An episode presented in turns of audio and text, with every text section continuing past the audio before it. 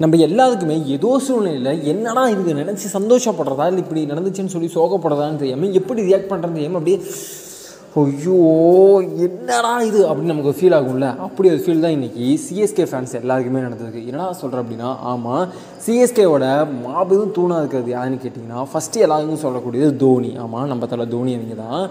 ஆனால் இப்போது தோனி கேப்டன் இல்லை இந்த சீசனில் ஆமாம் ஆமாம் இதில் என்னடா இருக்குது எல்லாருக்கும் தெரிஞ்சது தானே நீங்கள் சொல்லலாம் பட் கொஞ்சம் யோசிச்சு பாருங்களேன் தோனி அப்படின்னாவே கேப்டன்சி அப்படிங்கிறது தான் நம்ம எல்லாருக்குமே தெரியும். பட் இதில் ஆமாம் சந்தோஷம் கொஞ்சம் கஷ்டமாக தான் இருக்குது என்ன பண்ணலாம்? அதோட டிசிஷன் நம்மளால் தலையிட முடியாது இல்லை இந்தியன் கேப்டன் வந்து வெளியே வேணாது அப்போ இந்தியா விட்டு வெளியே போனது. இப்போ எஸ் இதை பற்றி நம்ம என்ன சொல்ல முடியும்? ஒன்றும் பண்ண முடியாது அப்படின்னு நீங்கள் சொல்லலாம். பட் சில சந்தோஷப்பட வேண்டிய விஷயம் இதுக்கு என்னென்னா லாங் டைமாக பார்த்தீங்கன்னா ஜடேஜா வந்து டீமில் இருந்துகிட்டு இருக்காது சின்னத்தலை இல்லை சாப்டு இல்லை.